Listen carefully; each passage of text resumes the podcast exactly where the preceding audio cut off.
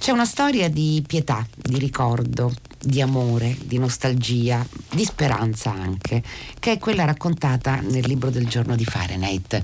C'è un luogo, un luogo in Giappone che esiste davvero, in questo giardino c'è una cabina telefonica e dentro c'è un telefono. Non esiste nessun collegamento, eh, il telefono non funziona. Eppure, essendo la cabina in un luogo battuto dai venti, c'è la voce dei venti stessi che parla e risponde. E c'è una possibilità che comunque viene colta, che sia vero o no, non ha importanza. La possibilità di riascoltare le voci dei propri cari Infatti quel telefono serve per le persone che vanno e alzano la cornetta per ascoltare le voci dei morti. Questo è quel che affidiamo al vento, esce per PM, ha avuto già in una manciata di giorni un enorme successo. Laura Imai Messina, benvenuta a Fahrenheit. Grazie. Allora, questa è una storia che per l'appunto nasce da un luogo reale, cioè un luogo che eh, è in Giappone, è in un, eh, nella prefettura di Iwate e eh, c'è una cabina telefonica che è stata installata nel giardino di una casa di, di, di un uomo perché eh, quel luogo è vicino alla città di Otsuki, che è uno dei luoghi più colpiti dal terribile tsunami dell'11 marzo del 2011. Quando ha pensato di trarne una storia? Mm, in verità la prima volta che ne sono venuta a conoscenza è stato nel 2011, quindi subito dopo lo tsunami, il disastro del Tohoku ma farne una storia, diciamo, ecco, all'inizio è entrato in una, specie di collana di racconti che avevo intenzione di scrivere, l'ultimo doveva essere di questi racconti. Poi come capita spesso alle storie, il racconto si è staccato dalla materia dei, degli altri racconti, è diventato un racconto lungo e poi quando ho cominciato a scriverlo, quindi è stato nel dicembre del 2018, e ho visto che cresceva, sembrava un bambino. Ogni, ogni, settimana aumentava in qualche modo lo spessore della storia e non sono più riuscita a fermarlo, è diventato un romanzo. E sì, quindi questa in qualche modo è la genesi. La genesi è il racconto che Laura Mai Messina, che mh, da 15 anni vive a Tokyo dove insegna nelle, in diverse università della capitale, noi la ricordiamo perché è stata con noi anche, l'abbiamo interpellata diverse volte, nel 2014 ha scritto Tokyo orizzontale, poi è uscito nel 2018 Non oso dire La gioia per PM e poi per Vallardi va la via giapponese all'Armania. C'è uno spirito molto giapponese nel modo di raccontare i sentimenti di questo romanzo, perché eh, la protagonista è una donna che ha perso la figlia bambina e la mamma eh, in quel terribile tsunami. E come, come, spesso avviene a chi è colpito da un lutto atroce, non dicibile, ebbene quella donna va avanti, va avanti però come se fosse eh, da un'altra parte, come se non riuscisse a essere nella sua vita, finché non incontra un, un, un, uomo che a sua volta ha perduto la moglie non nello tsunami, l'ha perduta per malattia, è una bambina una bambina piccola che è stata talmente schiantata da questo dolore da non parlare più e insieme decidono di andare a visitare la cabina e da quel momento tutto si mette in moto, direi. Sì, diciamo che in qualche modo tutti convogliano, perché effettivamente anche questo è reale, cioè le persone da tutto il Giappone, tutto il mondo convogliano in quel luogo. Io ho scelto dei personaggi che potessero rappresentare, come posso dire, uno dei tanti modi di rapportarsi a questo telefono del vento. Eh, Yui va per la prima volta da sola e lì per una casualità pura e semplice incontra Takeshi, che è appunto il medico di Tokyo, che ha perso la moglie e da lì appunto decidono di andare ogni mese un, eh, tra un sabato notte e una domenica a parlare con i loro cari. In effetti poi sarà soltanto Takeshi a riuscire a parlare sì, perché non parla. Yui vaga, vaga in attesa poi di riuscire a ad alzare la cornetta e parlare con la madre e con la figlia, anche perché poi ecco, sta lì la soluzione, l'inizio di questa rinascita poi parte dal fare di questo pensiero, anche mm, posso dire emotivamente disordinato, parola, fare parola di un lutto, fare parola di una sofferenza appunto indicibile, è l'inizio di un percorso di, appunto, di soluzione. Ecco, Yui tra l'altro lavora con le parole perché è una conduttrice esatto. radiofonica, peraltro, eppure non può trovare, parla di lutto spesso, e anzi il, romanzo si apre così, con una serie di domande che, che Yui fa e, alle persone che hanno subito un lutto e chiede loro come hanno reagito. Eh, c'è chi cucina forsennatamente, c'è chi eh, si prepara per eh, cerimonie a cui la figlia non parteciperà più. Ci sono tanti modi, però quando riesce a sapere di questa cabina del vento, ecco qualcosa, qualcosa cambia e riprende parola anche nel raccontare i primi giorni dopo lo tsunami. Lo tsunami, il terremoto e eh, lo tsunami successivo e la tragedia di Fukushima che sono tre drammi intrecciati l'uno nell'altro, direi. Sono storie che forse molti di noi qui eh, in Occidente, in Italia in particolare, hanno dimenticato, eppure hanno spazzato via migliaia e migliaia di vite. E c'è una parte, che è la parte iniziale, in cui Lewis si rivede eh, nel centro di, di nel centro informazione, nel centro di accoglienza, dove è sdraiata su un pavimento di, di linoleum circondata da teli, e però è un'esperienza che ritroviamo nel romanzo perché c'è un uomo, c'è un uomo che forse ha perso il senno per quello che è accaduto e inquadra gli altri dentro cornici, cornici vuote. È come se in questo modo riuscisse a trovare o provasse a dare un senso. Da un senso e cerca di, come posso dire, limitare la realtà. Mm eh, anche l'esperienza del lutto, qualunque tipo di esperienza di questo, di questo genere, cioè appunto indicibile, inclassificabile, tende in qualche modo a gonfiarsi nella mente attraverso le emozioni, riuscire a circoscrivere qualcosa, anche soltanto nel dettaglio, riuscire a vedere qualcosa, concentrarsi su quella è, mm, come posso dire, un modo per capirla di più. Quest'uomo con questa cornice azzurra da pochi yen, eh, in qualche modo, ecco, filtra attraverso la cornice il reale e guarda, la guarda, guarda lei che sta sul telo, guarda altre persone. E questa idea della cornice rimarrà dentro a Yui per tutta la vita. Quando andrà alla cabina del telefono, guarderà anche Takeshi attraverso questo, questo sistema di visione, perché la cabina effettivamente è come se fosse ritagliata in riquadri. Sarà lo stesso regalo che farà a una bambina per farle capire che la vita, quando la si chiude in una cornice, a volte diventa più comprensibile.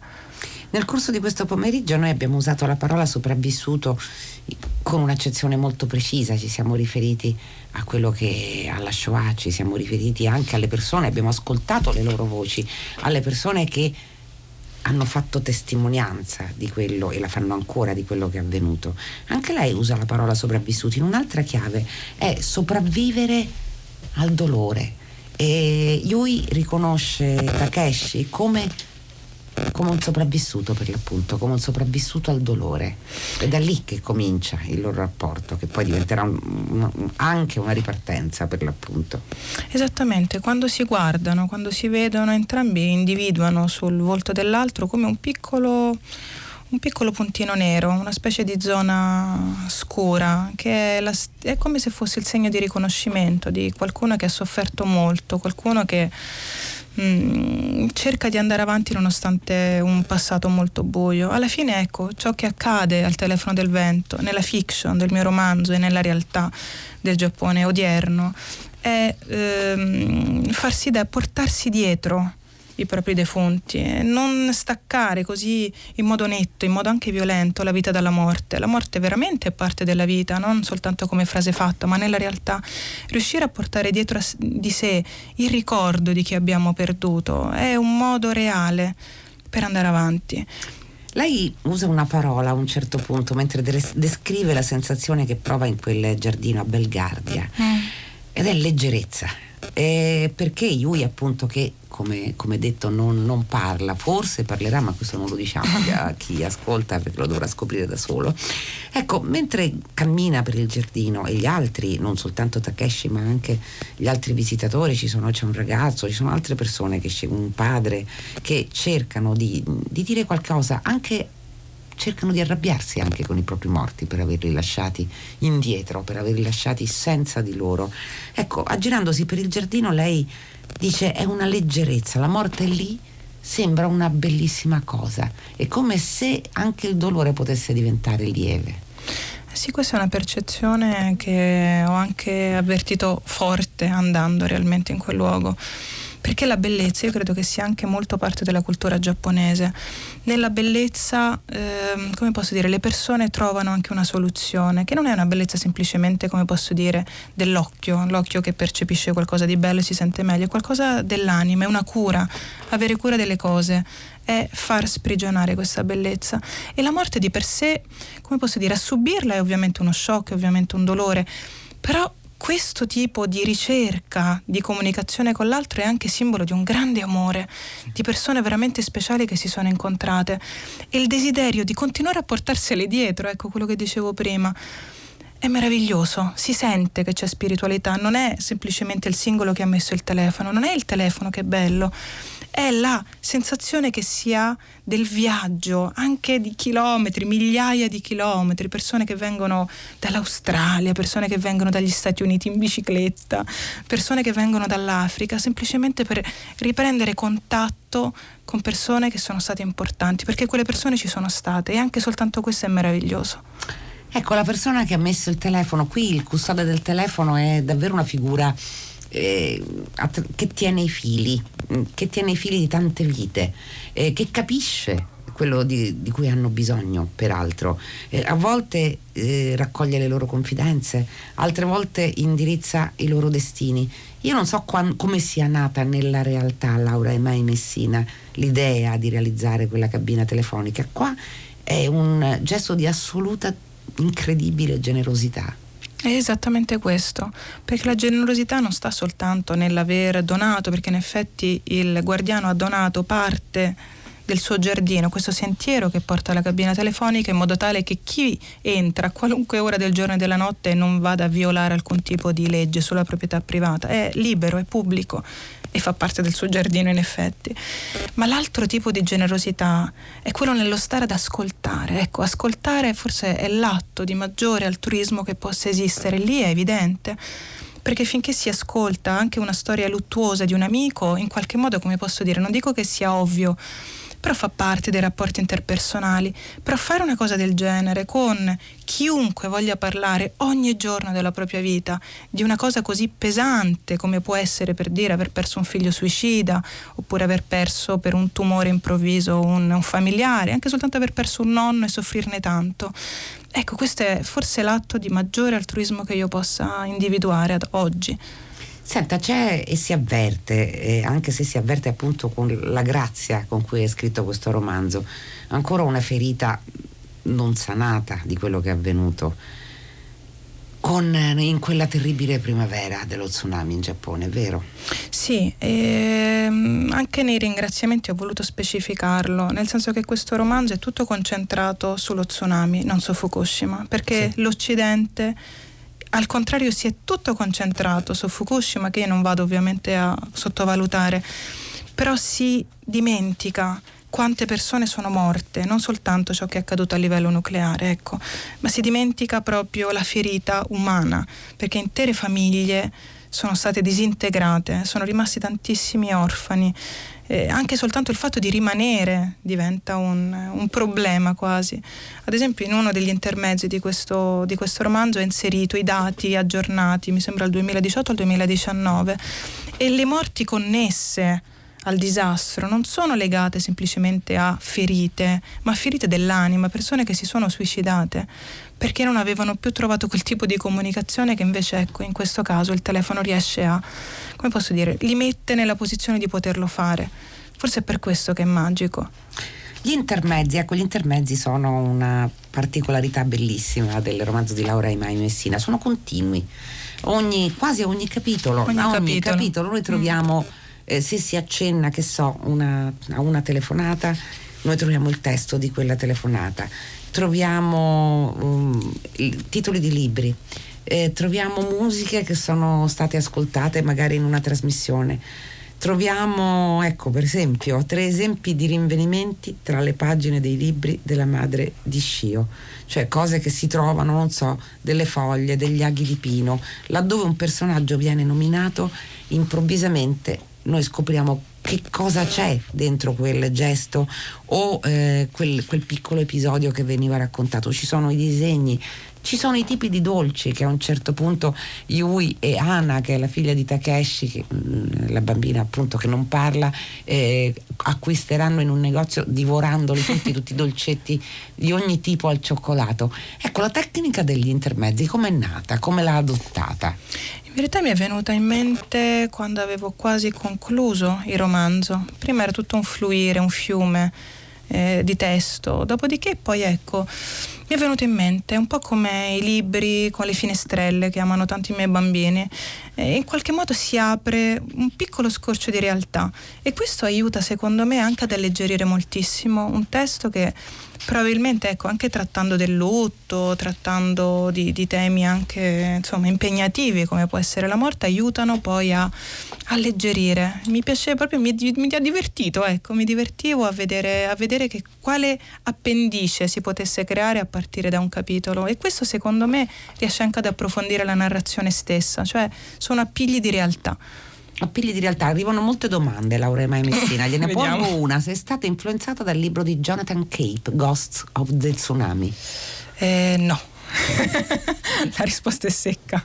Anche perché no. i fantasmi, effettivamente, cioè, una volta Simona Vinci diceva ogni storia è una storia di fantasmi e qui sono fantasmi davvero gentili perché noi non li vediamo questi fantasmi, non li sentiamo nemmeno, noi li sentiamo e vediamo invece coloro che hanno lasciato indietro che li chiamano e che parlano con, lui, in, eh, con loro. In alcuni casi ascoltiamo anche la trascrizione di quella telefonata, ovviamente soltanto con le parole di chi alza quel telefono.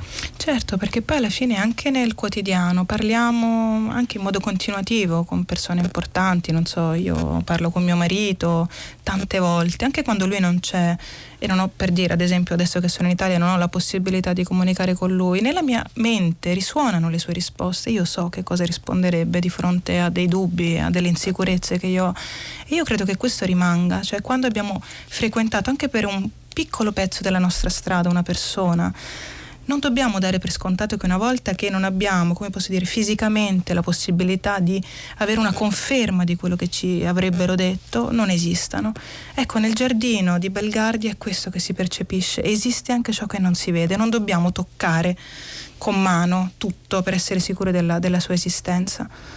C'è un'altra cosa che eh, risulta consolatrice eh, nel suo romanzo, è anche il racconto dei tanti riti eh, mm. giapponesi, cioè delle feste, dei riti di congedo ai defunti dove si affidano i pensieri a una lanterna che corre sull'acqua.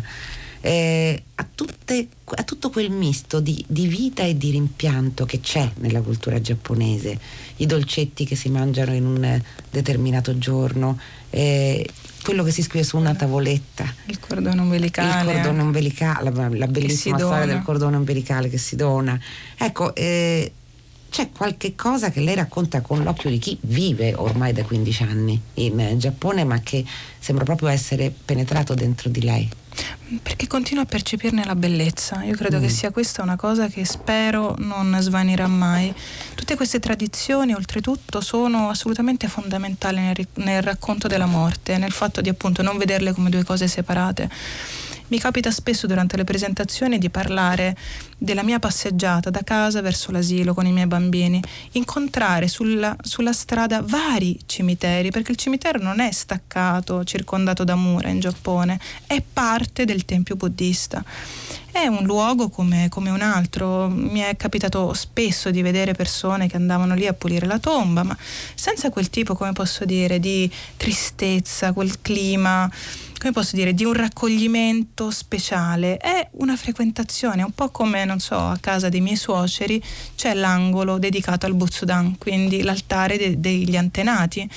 In questo senso, ecco, la morte è veramente in tutti questi riti, la festa dell'Obon, cui facevo riferimento, quindi durante l'estate, una delle poche vacanze lunghe che si prendono i eh. giapponesi, è di immenso fascino perché appunto si lasciano scorrere queste lanterne sull'acqua sono feste, ci si veste in, in yukata quindi come posso, è bello è la bellezza di vedere anche i, gli antenati più che defunti ovviamente sono defunti però sono antenati per prima cosa sono persone che hanno vissuto prima di noi e fanno parte di noi e in qualche modo eh, invitarli nella casa ci stanno anche ad esempio anche a Capodanno degli speciali oggetti, ad esempio del, che, si, che si mettono nell'ingresso della casa per chiamare gli antenati e poi per di nuovo, come posso dire, accompagnare il loro ritorno nelle loro dimore.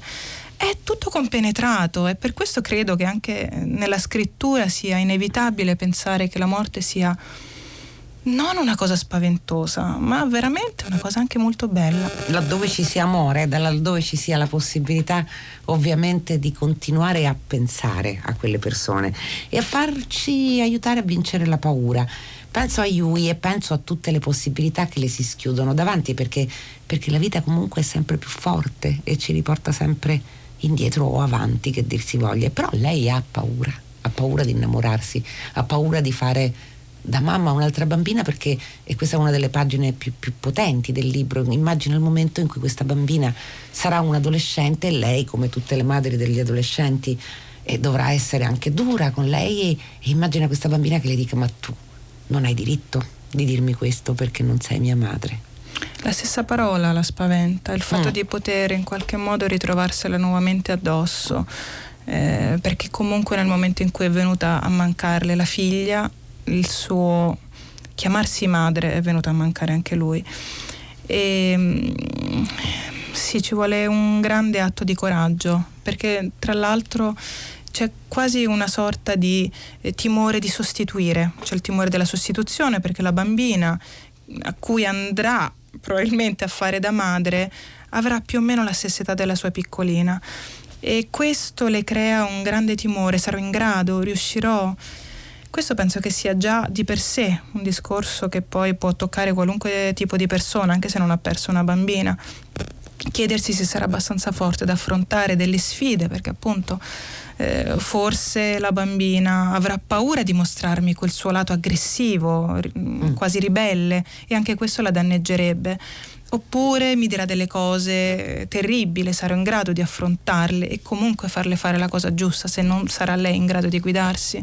Credo che questo sia... Sì, mi ha molto messo... All'inizio non l'avevo scritta quella parte, poi sono entrata così tanto nel personaggio da riuscire, cioè avevo concluso la storia un happy ending un po' affrettato Dopodiché mi sono detta non è possibile che questa donna riesca, con tutti i timori che ha, anche soltanto di innamorarsi di, di un uomo, nonostante non avesse perso nessuno prima, appunto, nessun compagno, sicuramente avrà delle remore a lasciarsi andare.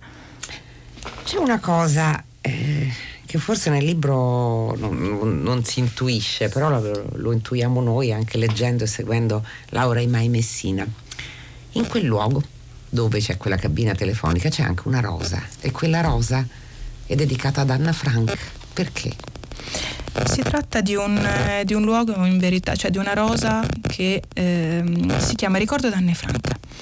E ho notato che anche soltanto la pagina Wikipedia c'è in giapponese e un pochino in spagnolo. Questo perché i giapponesi sono molto attenti alla storia di Anne Frank e um, si basa su un, uh, su, tra una storia e una leggenda. E qual è?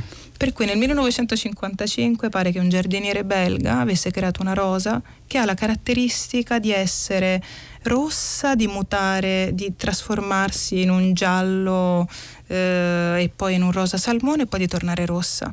E questo a simboleggiare poi qualcosa pieno di potenzialità se avrà la possibilità di continuare a vivere e mm, per una pura casualità un gruppo di giapponesi pare che incontrò Otto Frank in Israele e lui mh, mm, donò 10 di questi bulbi ai giapponesi. Soltanto uno sopravvisse, gli altri nove eh, purtroppo marcirono e da lì, da questo giardino di Kyoto dove fu eh, piantata e fiorì effettivamente, si è diffusa in tantissimi altri luoghi del Giappone, in scuole ad esempio. E per una pura casualità un, un uomo che era in viaggio per consegnare uno di questi bulbi, però parliamo del contemporaneo, si fermò al giardino di Belgardia un uomo che aveva perso il padre suicida, tra l'altro, e che si portava dietro questa ferita tremenda. Il guardiano intercettò l'uomo e gli chiese in dono un bulbo. Quindi c'è effettivamente una rosa di quella varietà del ricordo di Anne Franche nel, nel giardino di Belgardia.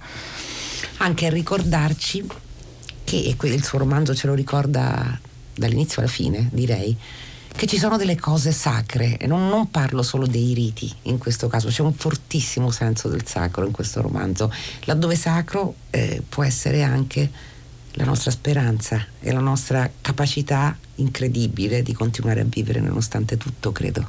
Esatto, anche perché il sacro parte dal rispetto, nel momento in cui c'è rispetto uno a uno, in qualche modo secondo me si allarga il discorso, il rispetto per una perdita, il rispetto per una speranza e si respira questo tipo di, di sensazione in quel luogo magico.